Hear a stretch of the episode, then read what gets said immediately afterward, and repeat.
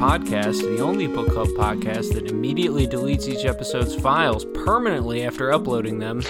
They're too beautiful for this world, Amanda. Too pure, too perfect. We got to burn them all down. Mm-hmm. Makes sense to me. Do you take that approach to many of your just endeavors in life? Do you make a meal, eat it, and then throw the rest away right away? Hundred percent. There's no such thing as leftovers here. Ooh, what a bold move with the family and everything. That's, I mean, that's like almost masochistic in a way or something.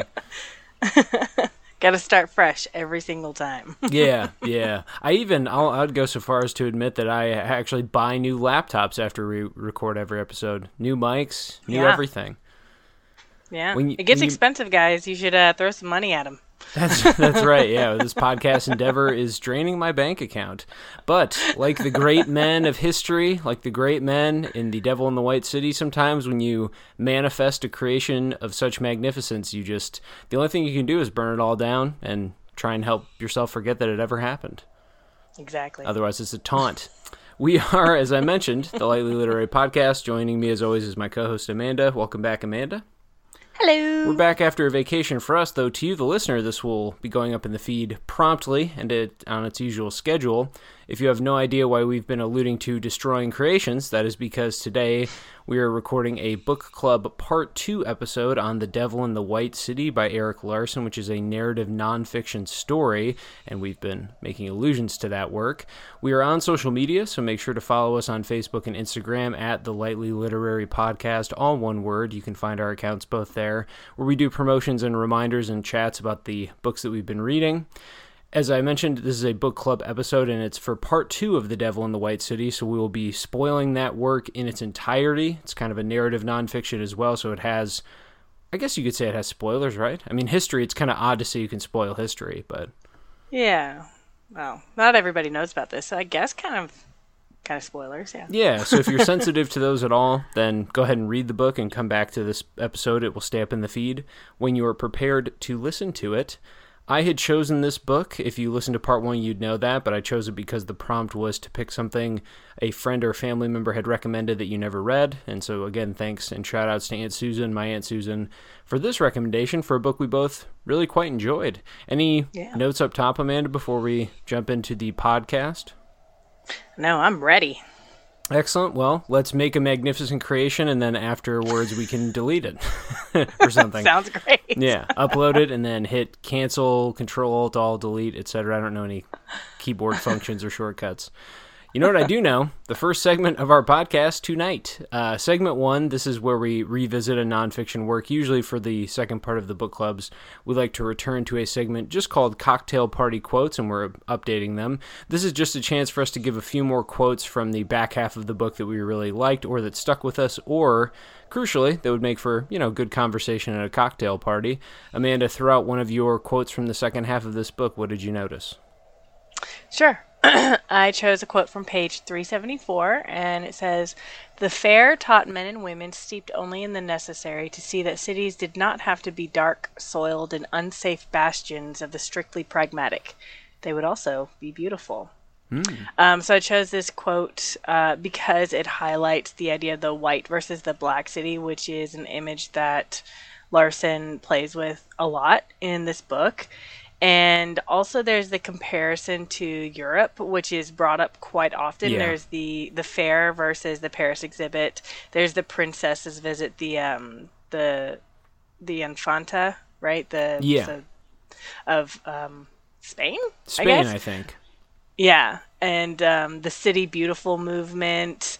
Um, and there's also Geyer as Sherlock Holmes, the comparison there, and also H.H. H. Holmes is compared to Jack the Ripper quite often. So there's a lot of comparison between the um, what's going on in America during this time and um, what Europe is known for, which is like the idea of like this sophistication and beauty and uh, superiority in a lot of ways, culturally speaking. So the idea of um, the white city, the the fair, kind of showing that America uh, can also be that, and Yeah. is also that. No, certainly the grandiose ambitions. That's a word I feel like I'm going to say a thousand times today. So be Yeah, forewarned, this- listeners. For this book, for sure.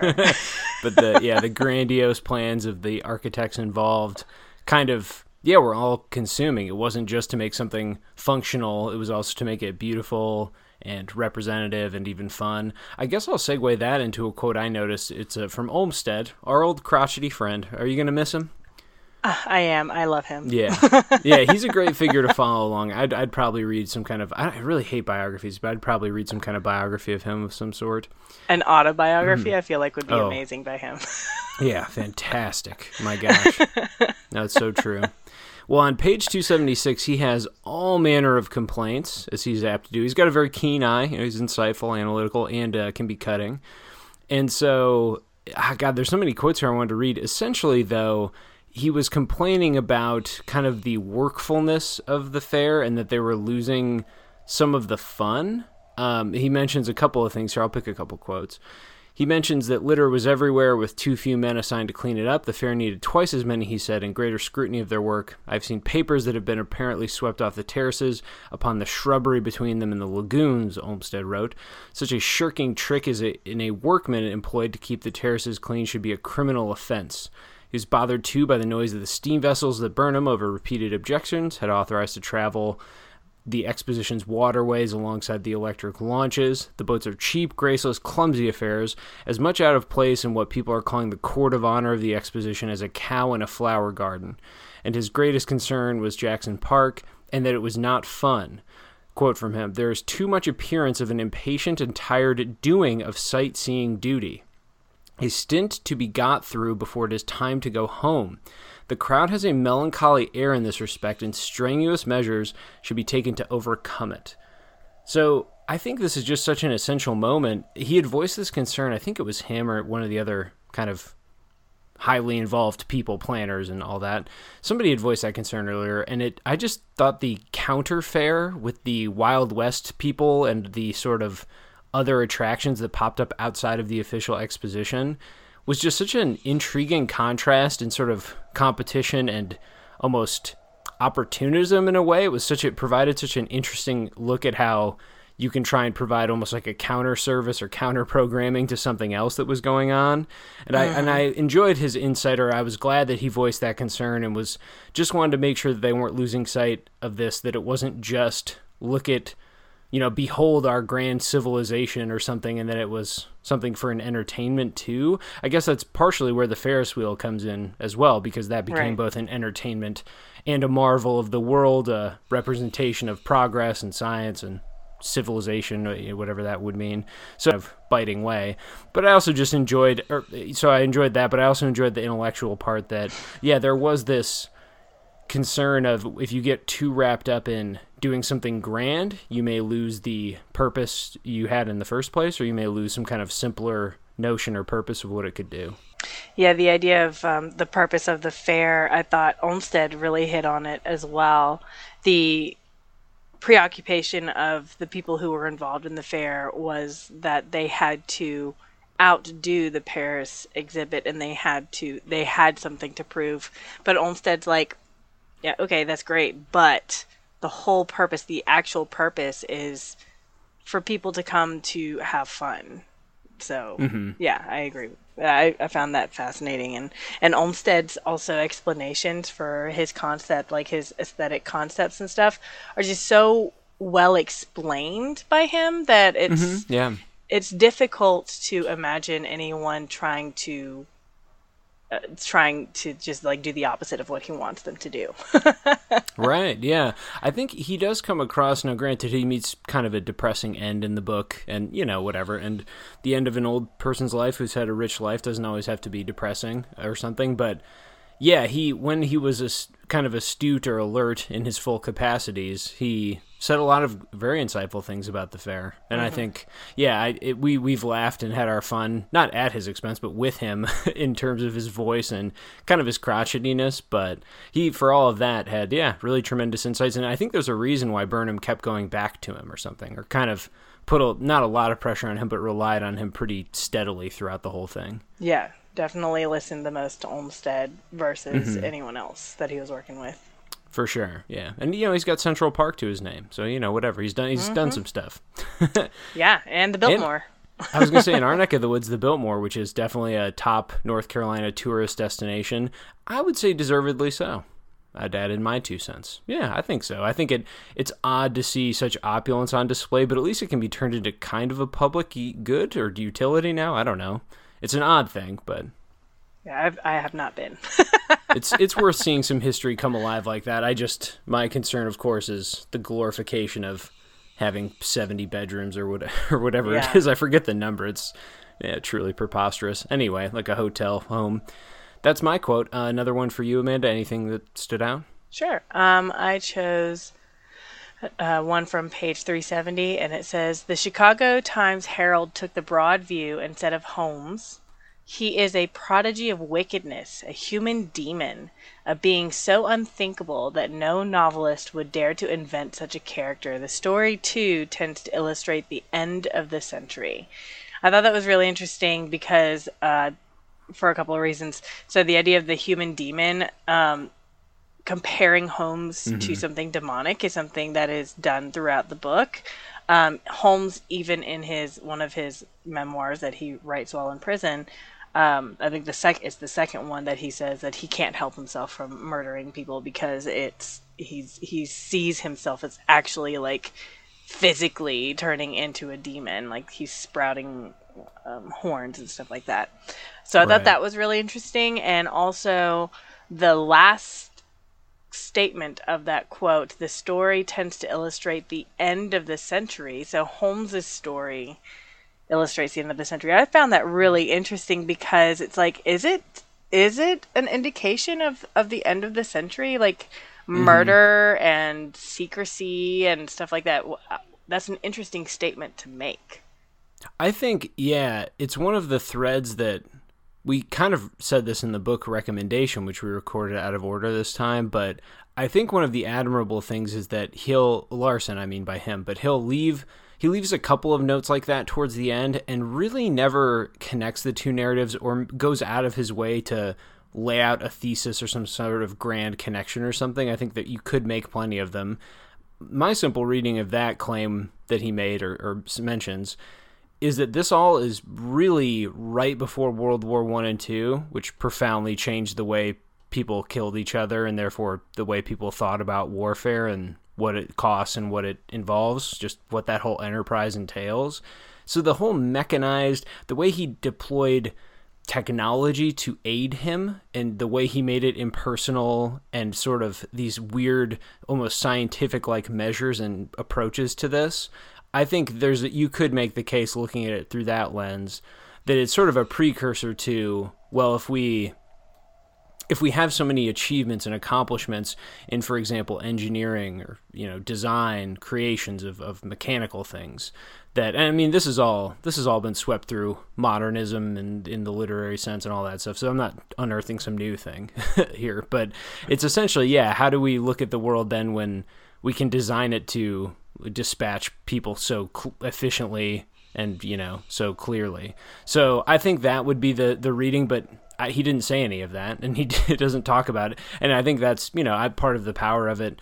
Hopefully, if a careful reader is thinking about these things, then they would maybe make some of those same thoughts or conclusions. But that's kind of where my head went with it. Nice, I, and also to support yours is he does mention several times the um the the giant weapon, the cannon from Germany Mm-hmm. Yeah, yeah. Yeah. And and how monstrous that was and how people feared it but also were amazed by it. So, right, right. Yeah. Yeah, it's kind of uh, one of those specters and Holmes's narrative is it's he's his own fascination and people always get into the well people always I say now nowadays the psychology of serial killers is a cultural fascination for people I think it's become its own kind of storytelling narrative style touchstone whatever in the United States in 2021 anyway. It's its own kind of cottage industry in a way. And so his whole psychology is so unique and disturbing in a sense and his approach the things he did and said the fact that he even wrote a memoir which I guess they he did allude to it and reference it throughout the book right? Uh, he mentioned Larson? it a couple times yeah before the okay. end. Yeah. Yeah. So anyway that all just provides an even deeper character study for a person who yeah, is clearly out of sorts, as you noted. Um, cool. Any other quotes for the cocktail party to offer? I've got a couple quick ones. yeah. Do you want me to throw one out? Yeah, of course. I, I could throw one out there. I didn't pick any for Holmes, which is you were reading yours and describing yours. I only just noticed. I don't, I don't know why. I maybe should do some kind of analysis of my own thinking on that in that regard. I don't know why. To, I th- to me, the Holmes narrative really petered out in the second half of this book. Not that it didn't grip me, but it's almost like he kind of sidelined it as the fair was going on. There was the part about he how he kind of wooed that woman and her sister too, and sort of had that double play going, which showed his. Uh, but at that point, his social savvy and cunning and his you know creepiness, so to speak, had already been well proven. I guess it just didn't. It didn't feel like something new to me. It was just another example, I suppose. Mm-hmm. So I until that whole detective chase at the end, which he really sections off as a its own part of the book, right? Right. He drops all the architectural threads just to investigate the detective and right. follow yeah. him. So yeah. that I guess maybe that's why I didn't pick as many Holmes quotes because by the time I got to that section and I realized, oh, this is just going to be how Holmes wraps up what happened, I, I, just kind of read it like a thriller and blitzed through it. I didn't, I don't know. It's that's how thrillers go, right? I wasn't thinking really hard about it. I was just kind mm-hmm. of seeing where it would end. So yeah. to its credit, for sure. Anyway, for another quote, I think the final sight of the White City is really worth reading, and it's a really particularly chosen quote by, I think, William Stead, the Brit- British editor. And uh, the paragraph reads on 333 The night the exposition, that night, sorry, the exposition illuminated the fairgrounds one last time. Beneath the stars, the lake lay dark and somber, Stead wrote, but on its shores gleamed and glowed in golden radiance the ivory city, beautiful as a poet's dream, silent as a city of the dead. And it's I, really the perfect footnote to the whole endeavor. I think it's got the the perfect imagery in it. It's something really delicate and rare. It's the ivory, and it, but also it's kind of casting against this lake, which is just sort of this puddle of darkness, and then the City of the Deadline, I think, was the part that really just got me the most. It's such a perfect quote. And it just, yeah, came to represent to me the whole. I mean, really, the whole book is about these human endeavors that people chase down and they feverishly dedicate themselves to. And it's all just temporary. I mean, no matter what, what, however you cast your lot in life and whatever grand or not so grand ambitions you have, it's it's all temporary anyway. The White City is just an insane, compressed version of human civilization and development just into a you know four year span or something shows the the grandiosity. And then it also shows just the decay of it all that it won't last and it can't. And so i don't know that i thought that that i mean larson i'm sure could have conjured his own writing to finish it off and give some final impression. But you know i think it's in his research nature and the way he annotated this book to end it with another person's quote but one so perfect. I just yeah that i thought that was maybe the most perfect I don't know, paragraph in the book or something. Yeah, he does. I will say that a lot of his um, the quotes that he incorporates in the the book, I agree, just really well done, and and it's chosen very specifically for a particular scene and for a particular mood mm-hmm. that he's mm-hmm. creating, and I think that shows his mastery as um, as both a, an academic and a historian, but also as um, a writer even though they're not mm-hmm. his particular words, he recognizes how perfectly it fits within a situation for him. So I yeah. enjoyed that quote as well. Yeah, it was, and maybe I was just reading sort of the the way the narratives played together. I was reading the whole thing as sort of a pessimistic the whole book has this is a simplification of course but sort of a pessimistic air at least in my mind it did. You know he never never took that much time larson to celebrate the successes without alluding or foreshadowing not alluding but foreshadowing some kind of upcoming disaster. I think the ferris wheel remains the only i mean the, the fair was a success. They he makes goes out of his way clearly to highlight that it was profitable and, and it did get enough people and it attracted all the praise and attention it, it wanted. But I think like the only thing that from beginning to end was a success was the Ferris wheel because even in the parts when there was doubt in the beginning, it still showed the persistence and kind of that there was a spark of genius there. Mm-hmm. I can't think of any other aspect of it that came out so, you know, so cleanly.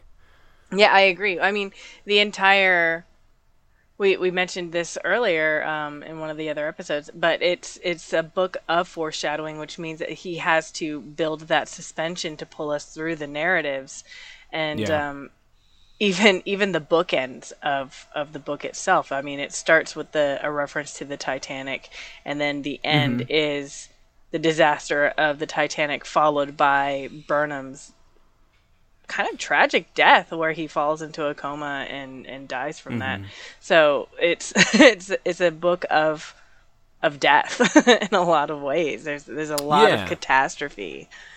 Of course. And he, he follows all of the major characters, if you want to call them that, in a work like this, people, to their deaths. I don't think there's one major person he doesn't. He makes sure we know how they died, and so Yeah.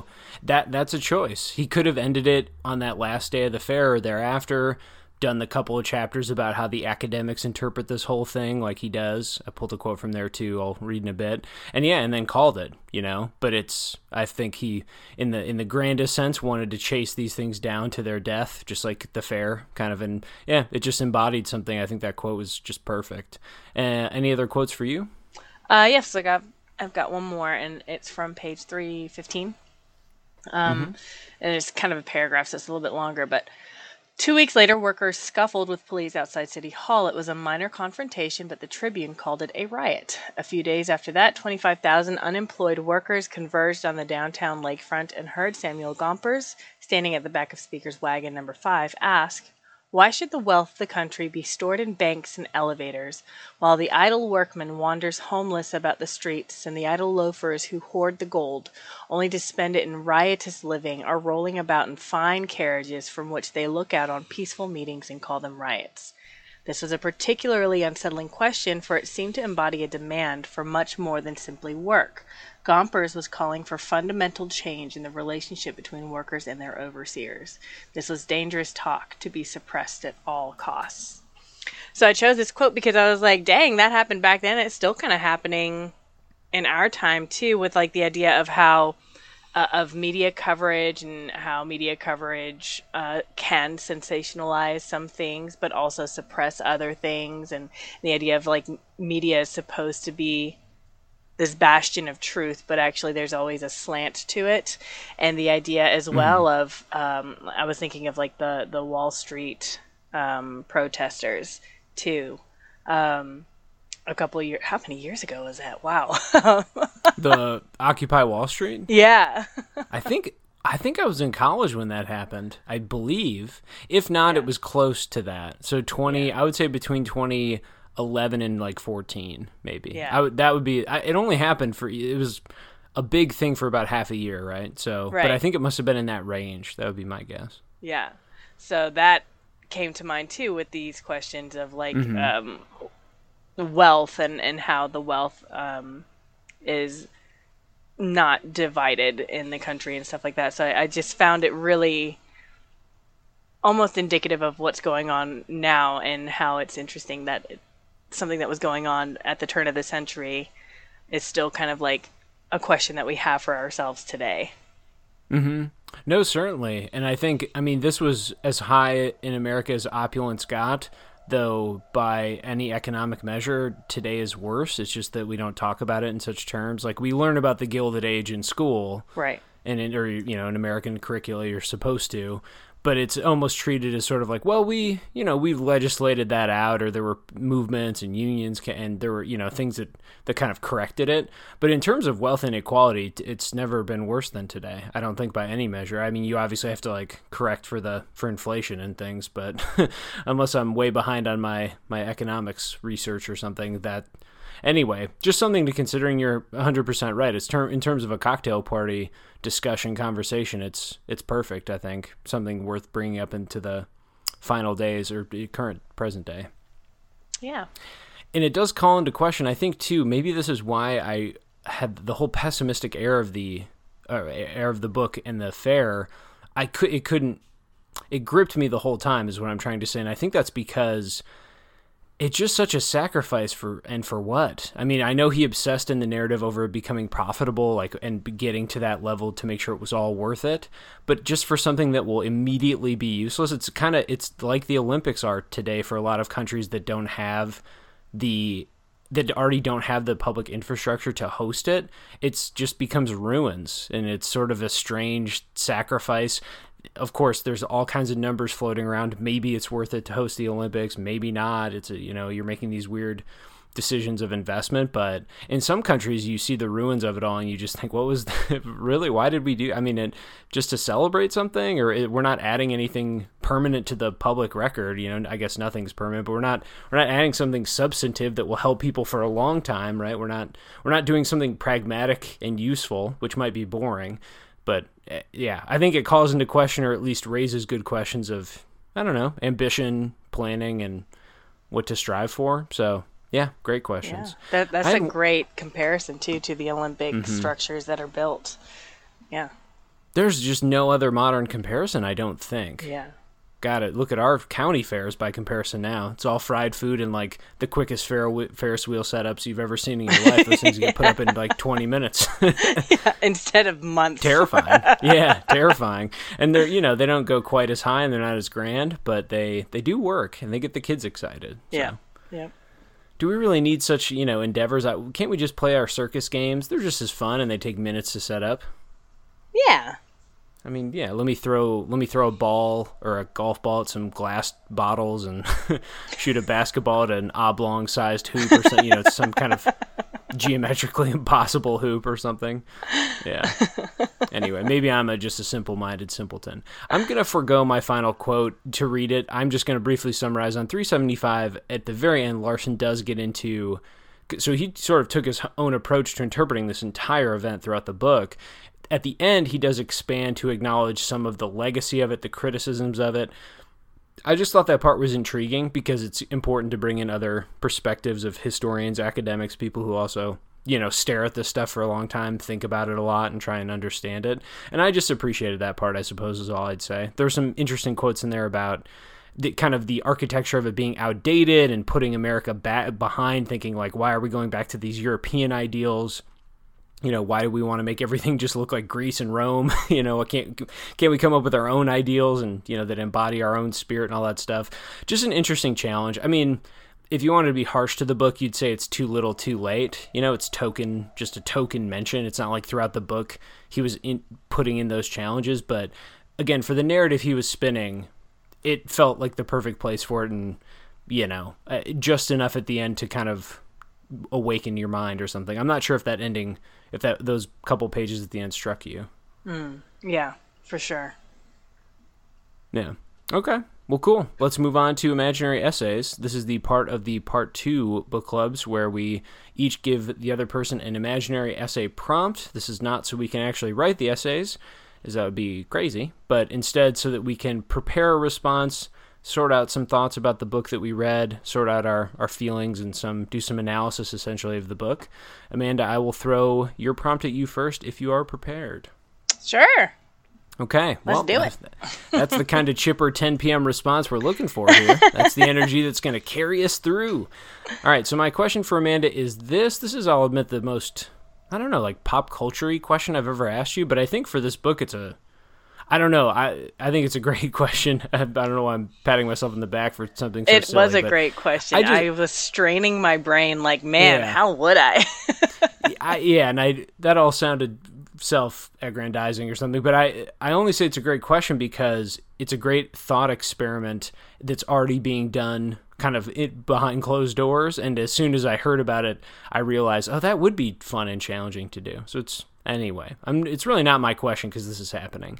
This book is getting a film adaptation, uh, supposedly by Martin Scorsese and maybe starring Leonardo DiCaprio as Holmes. I think that's actually on the back burner. That might have been like put to the side or canned or something, but that was the rumor like four years ago. So my question would be, or prompt would be, tell me how you would approach adapting this book into a two-ish hour movie. So no cheating, no like ten-hour miniseries or whatever. In that case, you could just do it all. Um, the, so what elements would you think would be must includes? Which would you eliminate, and how would you change the structure or fit it into a movie format? So you can go big and creative on this one. How would this become a movie in your mind? So this this question was was pretty difficult for me to wrap my head around because the thing about movies movies and books are just so fundamentally different in a lot of ways because uh, mm-hmm. a book you can there's a lot more subtlety that's allowed um, whereas with movies you kind of have to uh, tie things together more neatly for the audience to Mm-hmm. catch on to certain things, right? So, for example, uh, the way that the two narratives in this book are tied together is just a lot of like imagery. There's a lot of themes and motifs that tie things together, Of but that course, yeah. won't, yeah, that won't necessarily work in a movie, right? So, uh, one example that I'm thinking of specifically is that he uses the blue eyes. Larson uses the the, the repetition of the phrase "blue eyes" because both Holmes and Burnham, as well as Olmsted, actually, they all have blue eyes, and he talks about how blue eyes are a mark of the genius, according to some people. Um, whether it's a genius for good or a genius for evil is up to the person.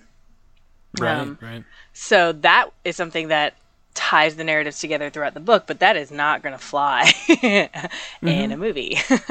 You get um, some close-up shots of Leo's eyes in a maybe as he's murdering someone or something, and he looks kind of like he's orgasming. Or I could imagine that shot. Yeah, sort of yeah. closing like the end of Psycho.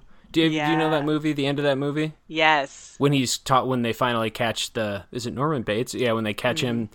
And he starts talking to himself or he's talking to his mother and that whole psychotic break is happening. Yeah. It's kind of it would kind of be like that. Like devilishly pleased almost, you know. Yeah, he's he's like deriving great pleasure. They'd get some eye shots out of Leo for that, I think. Yeah. Yeah, they could, but people would be like, "Oh, it's just a really nice, Mm-hmm, nice close up of Leo." Yeah. um, they wouldn't understand necessarily the the purpose of that. But so, Yes. And I think as far as like the two narratives go, although the architecture and the World Fair stuff is really compelling in the in the book, um, the murdery parts are going to be what ultimately is is attracting. Uh, people, I think, for the movies. Oh, yeah. So, which would then flip this book completely on its head because most of the um, drama and the background and the setting and everything else the the real development of this this book is actually i think in the architecture pieces. Um the the Holmes narrative while it is interesting to read it is less fleshed out generally speaking than the world fair narrative. So there's going to have to be some creative restructuring and i'm thinking probably less truthiness with the movie aspect because they're going to have to to fit everything in two hours and to more obviously create one narrative out of two they're going to have to be really creative with how they do that so this is what this is more of like what i am predicting will happen Yeah. so, um, but I think that the beginning and the ending of the book could definitely fit with the movie aspect as well. The the Titanic is a disaster, which haha, also Leo was in. Um, Yeah, right. Let's bookend his career. Come on now. exactly. Um, so I think that the Titanic disaster, starting that with like Burnham um, learning about who was it that was on the Titanic? One of his buddies. Miller or Mead or something? Oh, yeah, yeah, yeah, yeah. Millet? Millet. It was Millet, the paint, the painting guy.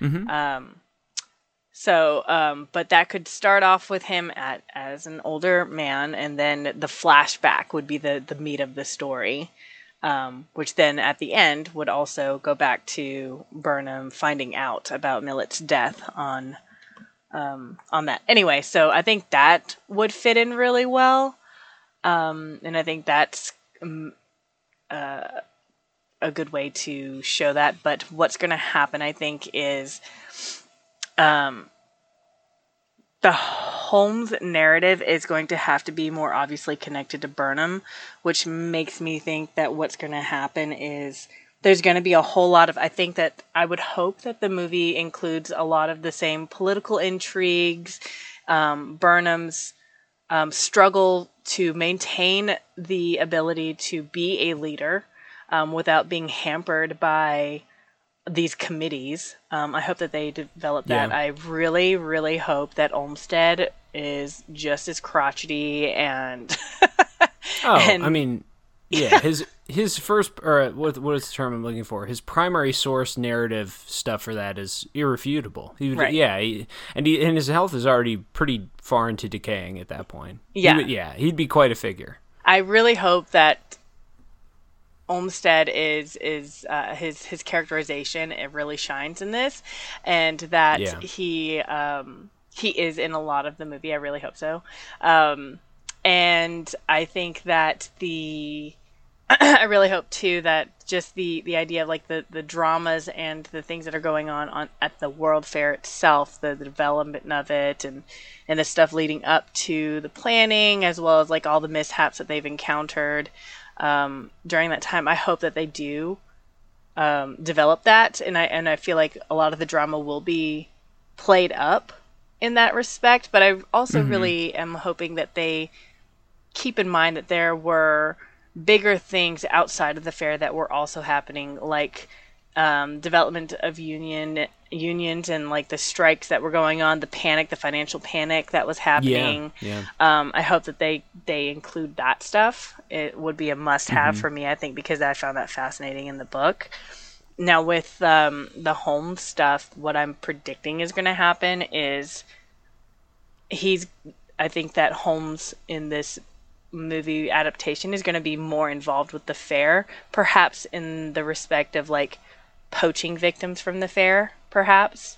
Yeah, um, which they sort of insinuate that obviously they don't take his actual memoir or accounts as serious because he was such a so he was a sociopathic yeah. pathological liar so it, you know who knows but they do speculate that he probably killed plenty of people from the fair. It's just that we don't know who at this point. the The sourcing and the record keeping on only a few of them is really good, and then the rest is just kind of, I mean, it's lost. So, yeah, yeah, and um, it's it's tough. I think they're gonna try to have it be that Holmes is like very way more involved in the fair and that he's poaching victims from the fair, and I think that they're going to try to tie him to Burnham himself more in order to create a more cohesive narrative between the two stories.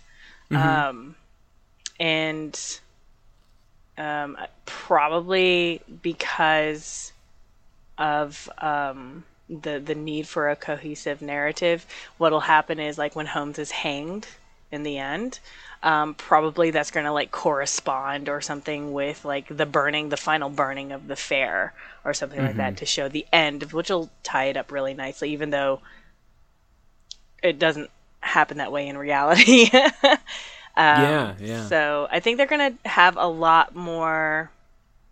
They're going to play more with timelines to fit the narrative, and I think that they're going to bend the reality of Holmes in order to fit it into the Chicago Fair narrative. Yeah, I can picture the first shot of this movie. It's Holmes getting off a train in Chicago, looking yep. pristine. City's a total muck shit show, and he just looks overjoyed. yeah, you know, and he's like comes in in all white. You know, anyway.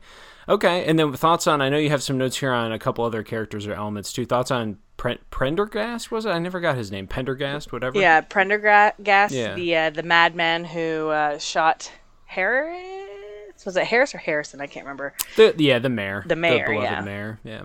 Um, so I think that he could also be a useful tool in the movie portion, especially if Holmes is not actually like revealed, we could do uh, some interesting things with like point of view, where Burnham's point of view, a lot of the fair could be done in like third person point of view, whereas Holmes's sections could be from first person point of view, like the camera guy is like Holmes, um, which would allow Prendergast to also be kind of like a red herring, perhaps, where when he shoots um, the mayor, it's like, oh, okay, so now there's not going to be any murders, but in reality, Holmes is still out hunting and stuff like that. Yeah, yeah. Um, so that could be an interesting, and also that would keep the two narratives like kind of cohesive, but also show that there is, that there are two different realities as well in a way. Right. I do you want me to give my quick read on this? Yeah, I would love it because I've I've thought about this a lot since I finished it. It is ripe for adaptation. Is the first thing I would say my reading on this is pretty. I had so many thoughts as I finished it as to how this should happen, but my my thoughts pretty clear here. This is an either or proposition in my mind. Either you do the Burnham movie and you cut Holmes out of it, which obviously would never sell. They they would want the murder story. That that's uh-huh. it. That's the thriller that gets it. But there is such a story here that could be told about polit- politics, about deep making deals, about city development, about the turn of the century competition, like national pride, cities, all that. You know, just men men making plans and all that shit.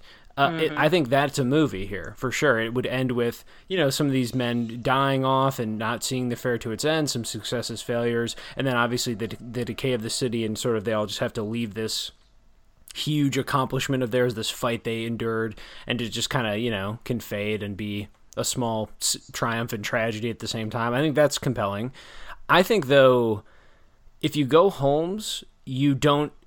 Burnham's not in the movie in my mind. It would be mm-hmm. pointless to do it. That's a completely different endeavor, and I think that's what again I find so brilliant about the book is because you're allowed to kind of pe- put those things together as you want and make connections across them and think more deeply about it. I think it's Right. totally as a book it sits in a lingering way really well. Mm-hmm. But I think if it's a Holmes movie, just make it a really compelling study of the sociopath and then obviously incorporate the fair as part it, all the setting would be in service of showing his development his lack of morals his you know murder spree it would all just be in service of that I, my thought on how to do the holmes version that would i think work and you could get a ton of fair stuff in there too if you wanted it would actually the story the movie would open with the detective chasing him around and then as he meets and interviews people it's all flashback stuff. Like oh mm-hmm. i was cheated out of this thing by holmes or oh he took all this money from me and built this creepy thing. You know and then maybe some of the families like oh my daughter this is what she said about him. She married him, and I met. And then they could get and imply a lot of the murder stuff without being too gruesome about it, and it could still be creepy as all hell because you mm-hmm. know people had, the, and you could tell in the way Larson wrote it, people had recollections about him that seemed weird once they were told. Like once you're told he's a murderer, you're like, oh yeah, he he did say that thing. He did install that furnace with no gas exit, or you know, like he he did tell me to put that uh, uh, soundproof room in with a gas hole in it, and I did. It was like, why? Okay, weird. He asked me to get in there and scream, and I, you know, like all that stuff. You could make that stuff really creepy, and then I think it would just conclude with him, you know, catching Holmes. Maybe at that point, since it would be caught up in the timeline, you could do one of those interviews. Would be one of the final creepy scenes. You'd see scenes. You'd see how you know disturbed Holmes really was and remorseless and all that stuff. And who knows? You know, I'm not writing a screenplay or something, but that was that was my only really clear structural idea for it.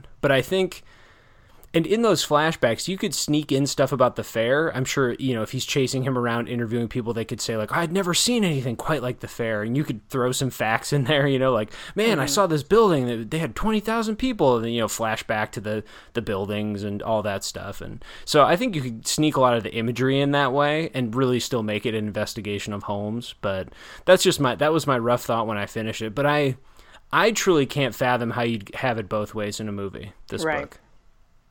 Yeah. I truly can't. I don't. I mean, because there's no c- connections. It would all be you'd be jumping perspectives. It would be really harsh to do that in a Yeah, movie. It would So, yeah, those are my thoughts. Any any other thoughts on your imaginary essay that I just stole at the end? No.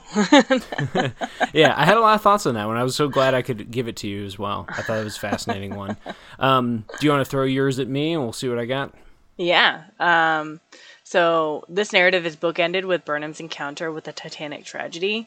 So how does this narrative choice fit with Larson's story and style? Does this choice actually fit, in your opinion? Yeah, it's not something. If you hadn't asked me, it wouldn't have been something I would have remembered. I would have just remembered that he died quietly and his friends started to die off and all that. I would have remembered the human ending stuff. But yes, now that you ask me that, yeah, I think it's a perfectly good crossover. It's just all about grandiose human failings, and the Titanic was an immediate failure of uh, catastrophic proportions. The fair was a grandiose Titanic success, but that also led to the same result: is that we made this thing, and meh, it's not even going to last. Really, it's gone. You know, as soon as it came, sort of. And the the people who pulled this off are just left to kind of remember it and reminisce about it, and it's it's over as well. So I think it kind of fits that. I don't know. It's not a disturbing tone. What's the tone word I'm looking for here? morose, not morose. I mean, mm, sad is the generic word. Yeah. Yeah, that's Sorrowful. more like gross. Yeah, like sorry, sorrowful is a great one. Yeah, it's a sort of just a sorrowful ending. I think it fits, and it, it also is fitting at the end. He mentions the Lincoln Memorial, and that's kind of the next big plan. We, we he wants to think in terms of these civil civilization defining gestures, these structures of the most grand ambitions, and so that that's fitting for Burnham.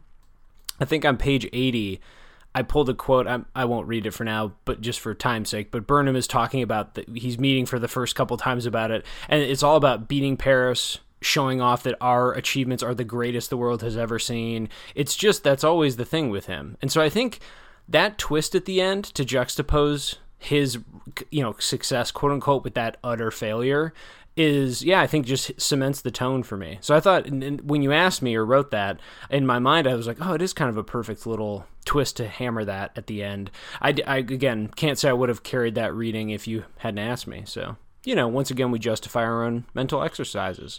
yep. um, I think too that the, throughout the narrative, this is all amplified the more I thought about it. So, just looking back, even on 174, the decision to paint the fair white, which he describes as kind of a collective hallucination, which you know, whatever. I'm sure the decision making just wasn't clear or something, but mm-hmm. it says something about, and I think let me try and pull the quote here on 174. And I'm just trying to, I'm just going to try and vamp while I find this here. I should really highlight these quotes, huh? I'm going to keep this all in. oh, it's it says here during the meeting an idea arose that in the short run promised a dramatic acceleration of the work, but that eventually served to fix the fair in the world's imagination as a thing of otherworldly beauty, you know, cast down from the heavens. That last part's my own editorializing. But yeah, it's sort of like pragmatism meets genius meets whatever. And I, a lot of his descriptions, Larson's, are that way where it, uh, the the things the fair did achieve and accomplished it, it all did come across as grandiose and sort of high-minded. Mm-hmm. The Ferris wheel too, if you look at some of the descriptions of that and how he teases it out and wants it to be a surprise, they kind of an, embody, if you interpret it generously, the feelings that these men had that they were doing like impossible things. They were displaying human progress in the most beautiful, pristine way they could. And I think that that reading, of course, gets pretty tangled up with other things in the book, but the, there's like things about national pride, politics, and economic mm-hmm. realities, all that stuff you've mentioned rightly so, like unions, working conditions, and so I think there there's that's all tangled. But when I went back and thought about that reading and how the Titanic ending kind of fits into it, it did seem to fit a lot of the descriptions, and I think it all felt pretty cohesive.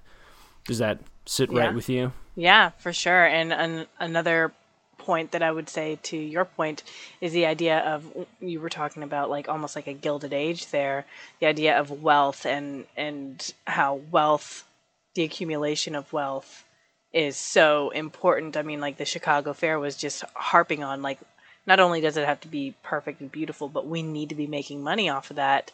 Um, Larson takes pains in the in the final chapter there in the final Titanic chapter there to point out that like the the greed of the company who created uh, Titanic they they did not mm-hmm. have enough lifeboats right to right. Uh, because of money and so that ties in I think really well with the idea of of the wealth discrepancy and the importance of wealth over just about everything else yeah, um, opulence. yeah, exactly. Life and everything else, which is yeah. why the unions were were happening. So. Hmm. Yeah. yeah. No, I think the only the final reading I'd give to your question was that I the nerves and anxieties about ending the fair too then fit in with how the Titanic is presented because despite their achievements, it was all impermanent, and they they even knew that themselves that they had done a, a grand thing that was never going to last. Like the on 322, some of the final descriptions of them, they talk about burning the fair, just burning all the buildings and setting it ablaze so it's kind of quickly ends and is quickly forgotten. And it says, rather, this talk of conflagration was a way of easing the despair of watching the dream come to an end. No one could bear the idea of the white city lying empty and desolate. A cosmopolitan writer said, Better to have it vanish suddenly in a blaze of glory than fall into gradual disrepair and dilapidation. There is no more melancholy spectacle than a festal hall. The festal hall? I guess that's a term I don't know. The morning after the banquet, when the guests have departed and the lights are extinguished. And so, and then it talks about how Olmsted kind of cut himself off from the project at the end too. Just mm-hmm. it all it seems too hard to leave behind. So I think that plus the Titanic, plus again a lot of the descriptions building it up throughout, it just leaves you feeling kind of haunted at the end. Maybe that's a historical commentary on how you know transitioning into the modern age, the 20th century. There's these looming world wars. There are these ways that we would twist ourselves over our own technological development and stuff. Mm-hmm. I think that's also you could read it. Perhaps there's a narrative tying with Holmes there, how he accomplished in his own horrific way something you know of an achievement or something or some kind of foreboding achievement of, of murder and horrible immorality or something. There's readings here of this, but yeah. So the more I, I read back over your Titanic thought, I yeah agreed that a lot of the elements in the story click into place with that ending. It you know, I think it's another way that he can get in. Larson does love to throw in a little historical connection, though, doesn't he? He does, yeah. A bit of a name sure. drop. So I think, you know, I perhaps he couldn't resist it, but thematically, I think it holds up in all those ways that we just kind of talked about. Mm-hmm. Any final thoughts on that ending? Uh, nope, I'm good. Okay, excellent. Well, let's do a couple quick segments to close out the pod. This one I think will be especially quick today. We like to do for the ending of a book, we like to do a segment called The Lost Pages, where we describe or pick a topic that was underexplored, underrepresented, or we think just the text could have used more of, maybe a different book, maybe a chapter, something like that. And we couldn't help but agree on this one, Amanda, so take Yeah. it away. Pictures! Yeah, man. What are we doing? pictures. What are we doing? Why are there four pictures in this book? it's just wild.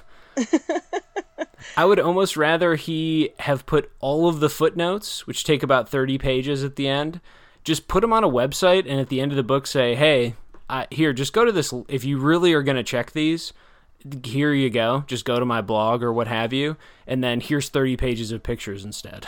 yeah. I, oh. Especially, I mean, his. I enjoyed his descriptions of the White City and everything. Great job. But I really Yeah. just wanted to see what it was like. And I know that he Burnham was sure uh, like made sure that the the pictures were very much controlled, right? Um people had to if they were going to take pictures, they had to pay a certain amount of money Right, right. with cameras and all this stuff. So he had like complete control over that. But there were only a handful of pictures included in this book, and I was just like, oh, I really just want to see, or just like sketches. I would also love to see like their sketches of what their original designs were for the city. Oh yeah, Right? the architecture, the and you know, far be it from us to jump in in terms of the archival quality and the historical record of all this.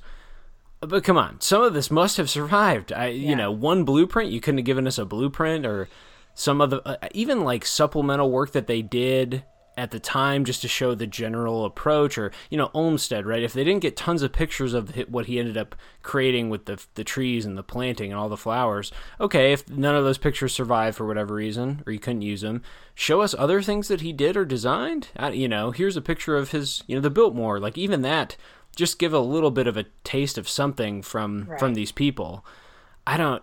It stunned me when you put this. I, you filled this doc out first, and when you put that in to the lost pages, I, I there's nothing else. This just needs so many more pictures. Are we poisoned from reading like Americanized textbooks growing up or something? I don't know. Well, maybe.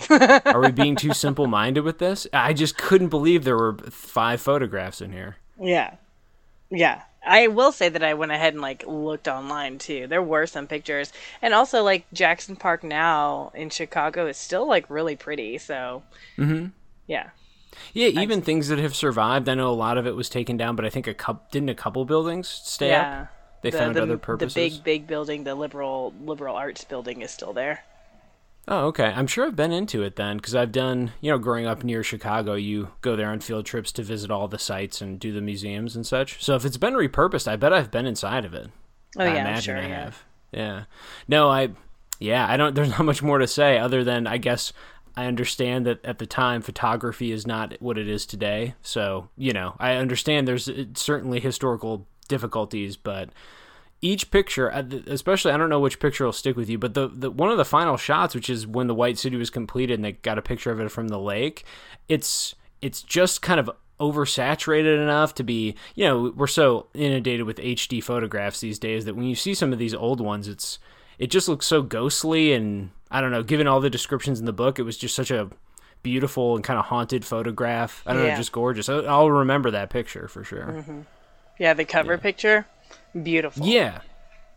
Yeah, except on the cover it's got that weird there's some kind of graphical saturation that was kind of I don't know, I imagine, right? It's that's been mm-hmm. stylized. I was thinking of the one from inside the book, one of the final photographs, but mm. totally. Yeah. Show us that they talked about the Hall of Honor was it or the place of honor? they couldn't show us that a couple more from a couple different angles. They said it was Right. the most magnificent space ever made by mankind or something. Yeah, Like some yeah. of the people said that, you know. Anyway, uh, well, And the wooded island that Olmsted fought so dearly for, like, Mm-hmm. no pictures of the outside festival with the westerns going on. You know, the people shooting their guns off and doing their shows. I don't know. Anyway, I guess we're just simpleton plebeian type readers here. We just, you know, feed us more pictures, please. yeah, please.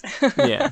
All right. And we will conclude now with critical assistance. We always end part two book clubs this way, where we reach outside of our own brains and we find critical kind of reception or reviews of the book or the work online. We go to other sources for this. Amanda, start us off with what you pulled for the critical assistance. What are we going to be, who are we talking about here? Sure, this is from the New York Times, and it's called Books of the Times Add a Serial Murderer to 1893 Chicago's Opulent Overkill. And this is by Oh, Janet Maslin. I was attracted to the title, so. um, also, just New York Times is such a great source for this stuff. Um, yeah. so, Mr. Larson likes to embroider the past. He so relentlessly ref- uh, fuses history and entertainment to give this nonfiction book the dramatic effect of a novel, complete with abundant cross cutting and foreshadowing. Ordinarily, these might be alarming tactics, but in the case of this material, they do the trick. Mr. Larson has written a dynamic, enveloping book filled with haunting, closely annotated information. And I agree with all of this. And Yeah. um, it's yeah it definitely has a dramatic effect of a novel which is why like Right. when i recommend this book to my friends i'm like yeah it's nonfiction but it doesn't feel like nonfiction um, even though you're learning the entire time about like something that not a whole lot of people have studied as far as like the chicago fair and necessarily the times of that so I found that really great, and also the uh, the particular adjective that she uses, which is haunting. I find that also very um, uh, correct for this book in that with all that foreshadowing and with the dramatic tone and like the Right, right. the the pessimism that runs through the entire book um, and all the deaths involved. It's uh, it is I think haunting to the extreme, which is why I think the cover picture is also so perfect because that the the image itself it looks like a ghostly city, um, which is another haunting image for this For book. sure. Yeah. Yeah. What else uh, from the article stood out to you? She also says it's worth noting that Mr. Larson insisted on doing research by himself, only with first-hand sources, no researchers, no internet. When he found one of Mr. Prendergast's threatening notes at the Chicago Historical Society, he says, I saw how deeply the pencil dug into the paper. And I thought this was really interesting, an interesting fact about the author, Erik Larson, and just shows how much dedication and care he puts into uh, he had put into this book and into this work. And it also provides information about like how he was able to draw certain conclusions about some of these people and give them characteristics that in a history book let's say we would not necessarily get. So his analysis of the first-hand information i think was really key in how he was able to develop his um, more novelistic type style in, in this book. I he comes back to Prendergast. Now it did pay off, quote unquote, just because he because he killed that figure. It also clouded the ending of the event. Right? It wasn't a celebration, jubilation anymore. It was this another dour thing to kind of dampen the effect, the grandiose spectacle of the fair. So I, I got I, we I questioned halfway through the book why he kept bringing this person up, Yeah. you know, without paying it off. And yeah, so it did, quote unquote. But I could see how he could be cut out of the narrative just as well. Not and just at the end mention that the mayor had this person who had stalked him and then murdered him. I I think it's because of the, those investigative things that he must have been really affected by those notes that he discovered or you know had dug up, and so I think that must have just bugged him so much that he felt like he had to do it throughout the book or something. And hmm. yeah, it's it shows that his research I think affected him how he Yeah. went about weaving the tale. yeah for sure Yeah. I like the final quote too you should share. I like the first line of it, the random compendium. Because Oh, I yeah. that feeling did not fully escape me. I, I still think it was so well done overall. But there were times when I thought, well, and this is the paragraph where he gets to say 10 things from history that that are related somewhat to the fair. Right, right. Yeah, there's a lot a lot of information which ties Yeah. in I think with the first-hand research stuff. Everything that he researched, he's like mm-hmm. this is important and let me just throw everything in there. But yeah, she Right. writes um though it risks turning into a random compendium, The Devil in the White City is given shape and energy by the author's dramatic inclinations. He succeeds in affirming the historical and cultural importance of the 1893 exhibition, which, he says, may have helped to spawn such other wonders as Disneyland and Oz. And he unearths a crime story of enduring interest, if only because Holmes, in the words of the Chicago Times Herald, was so unthinkable that no novelist would dare to invent such a character. A smart nonfiction writer did it instead. Um, so yeah, the the beginning of this this particular quote is there's just so much information here, but despite there being so much information, because he does have more of a uh, novelistic style almost, it doesn't seem as overwhelming. Whereas if it were presented without that style, it would be just like reading a history book where you're just like inundated with all these facts. Here's another person, here's another fact about this person, here's. th- But because he weaves it into an actual story, an actual narrative, it's more palatable in a lot of ways. Yeah, no, completely. I think it's yeah, in a sense, I think essential. I don't know. I was just reading the cover again. The quote on the cover is about as absorbing a piece of popular history as one will ever hope to find, which is a fitting enough description. I think fits with the quotes you read too. It does. It's it's so benefited from the style for sure. Yeah, for sure. I agree. And I, he does make note too, Larson, that two other, I think, historians or something wrote books about Holmes. So there are other sources that you can track down if you want to get another perspective. Maybe I don't know how much he would agree or disagree with their readings of Holmes, mm-hmm. but at any rate, yeah. I also did double check one of the annotations at the end. He did do. There are a couple scenes when he kills people in the in the book that he did have to interpret a lot. He said, and he went to Truman Capote's book to sort of stylistically learn how to describe a murder that no one saw and that no one will ever be able to describe but that you're going to try and interpret anyway so mm-hmm. Yeah that creativity's in there i guess is what i'm saying so. Yeah. yeah excellent okay. For my critical assistance i pulled do you ever use the av club? It's the it's like an offshoot of the onion i think but it's not satire. It's their media website or something i think I've never heard of this. No. yeah, I use it for things all the time. Just recommendations and reviews of stuff. They do a ton of reviews there of just t- mostly TV and movies, but sometimes music and books and such. I, and I was I was looking for criticism of this. I don't know. My normal sources failed me, so I had to go. But the AV Club came up. This is from a review in like 2003 or four when this book came out, so it was short. It was very brief and now pretty old. But there were two quotes. Uh, it was by Keith Philip. Keith, sorry, Keith Phipps, by the way. So just a review of his this book. Two quotes stuck with me. And this is the first one. Just as the fair served as a mirror to both the past and a window to the future, Holmes is presented as a foreshadowing of the century to come, a pitiless killer with a talent for machinery. I guess that quote just woke in me, or kind of awoken in me, I don't know, my thoughts about how this book does sort of want to present grander historical themes, but will not go out of its way to tell them to you per se. I think there were a lot of ways you could read Holmes and how he interjects into the story. That yeah, he just I don't know. I admire Larson's restraint in that regard. I don't know Yeah. if that quote is true for you too, but Yeah, I think the um, Holmes is presented as a foreshadowing of the century to come. Yeah, that's a great. Also, it ties into the the quote that I had pulled up earlier too. The idea of um, the story of, of Holmes being an indication of what of of the passing of that um, century of that that time period. yeah. Yeah, And the solitary reason why we have credit scores, as we've mentioned in episode one. thanks. Thanks for that. Yeah, thanks, Holmes, you son of a bitch. Haunting us from beyond the grave. Yeah, fantastic. The other quote I'll pull here briefly. I again another quote I pretty much just completely agree with. But and I, I it's funny as I re- read this quote now. I think have I just been parroting this, uh, parroting this because it's the same thing my sentiment has been. But it says Larson lets his parallel narratives exist side by side, seldom directly commenting on their connections, and the Devil in the White City is all the more powerful for it. Larson makes the fair look like a little 20th century rolled into a couple of months. The final part I think is an ambitious read of it, but I I can't really dodge that reading either. The more I would think about that and the more I've thought about it, I kind of nod in agreement. I Larson definitely does not go so far though. That's that's this person's reading.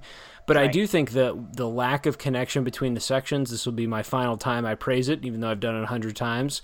It just works so well for me. I, I enjoyed being able to piece those things together myself.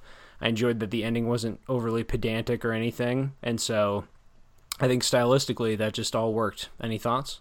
Yeah, I I agree. And the the idea of like letting it exist side by side again, the idea that these two narratives versus a movie, right? Uh, it's mm-hmm. yeah. You can do little things to connect it without having to be so heavy-handed with the connections, and I think it, right. he does a wonderful job with that. And I think it adds, now that I'm thinking over it a bit more too, I think it adds to the overall mood of the thing Mm-hmm. Of just at that ending, even with the architectural achievements, feeling yes haunted, and that something was something was wrong here, and mm-hmm. it doesn't. Even though Burnham, of course, I'm sure in his life never knew fully about Holmes, or certainly never would have taken quote unquote credit for you know giving him covers. You know there was like 700,000 people visited that thing in one day. Like I, am sure Burnham never once in his brain thought, "Gosh, what did we did we create cover for that kind of madness or you know something like that?" Right. But just yeah, and so it almost creates more of a haunted, kind of unsettled, shaky, like the foundations of Chicago soil or whatever mood to the. It leaves me feeling that mood the whole book, just knowing that these two things could happen, and maybe there's no reason to connect them. Maybe there's profound reasons, and I, I don't know. I, yeah, that decision. The more I finished it, and that quote sums it up, the more it worked for me for sure. Yeah, before we close out, any final thoughts on The Devil in the White City or Leonardo DiCaprio's eye color? the important stuff.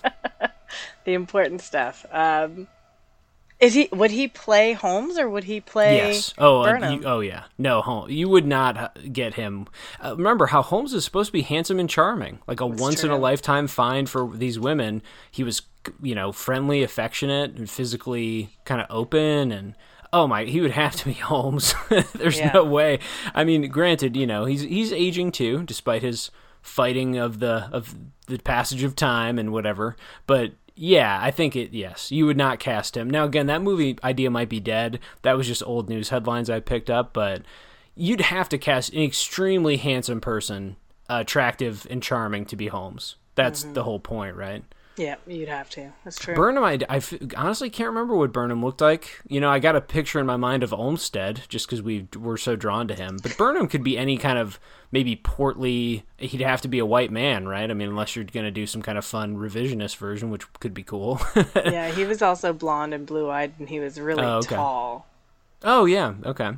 At the beginning of the book, Larson did go out of his way to kind of, when he had that partner who died, he did sort of differentiate them in their personalities and their demeanors and, you know, what made each appealing. I, I remember that. I don't remember the details, but it was in mm. there, so. Yeah. Maybe we should send this pod off. I'll send it to Warner Brothers tomorrow or something, you know, just 20th Century Fox. I don't even know who makes the big movies anymore. Netflix, I suppose. Be like, here you go. These are free notes, you know, or maybe I'll charge you 20 bucks, you know. Here are our notes on the script. Feel free to send a pass our way if you need some feedback. Mm-hmm, mm-hmm. Anyway, okay, so before we do that, let's close out the pod. Uh, we have been, as always, the Lightly Literary Podcast. Follow us again on social media platforms on Facebook and Instagram. We're there under one word, the Lightly Literary Podcast. Rate and review us on iTunes or uh, wherever. Spotify, if that's even possible there. Who knows? Just tell your friends, rate and review, all that good stuff. We have other books coming up, and so I'll tell you about them now in order in case you're curious or you want to get ahead on the readings or getting books from libraries or stores. They are in order Wilde in America by David M. Friedman, that's Oscar Wilde, so Wild with an E. Tracks by Louise Erdrich, and Churchill and Orwell The Fight for Freedom by Thomas E. Ricks. just keep your eyes on the feed. We'll be doing book recommendations for those and then book clubs. As always, the, the usual cadence and rhythm of the pod will continue on. Any final thoughts today, Amanda, before we close out? Uh, nope, I'm good. Excellent. Okay, well, as always, then, folks, we'll see you between the pages.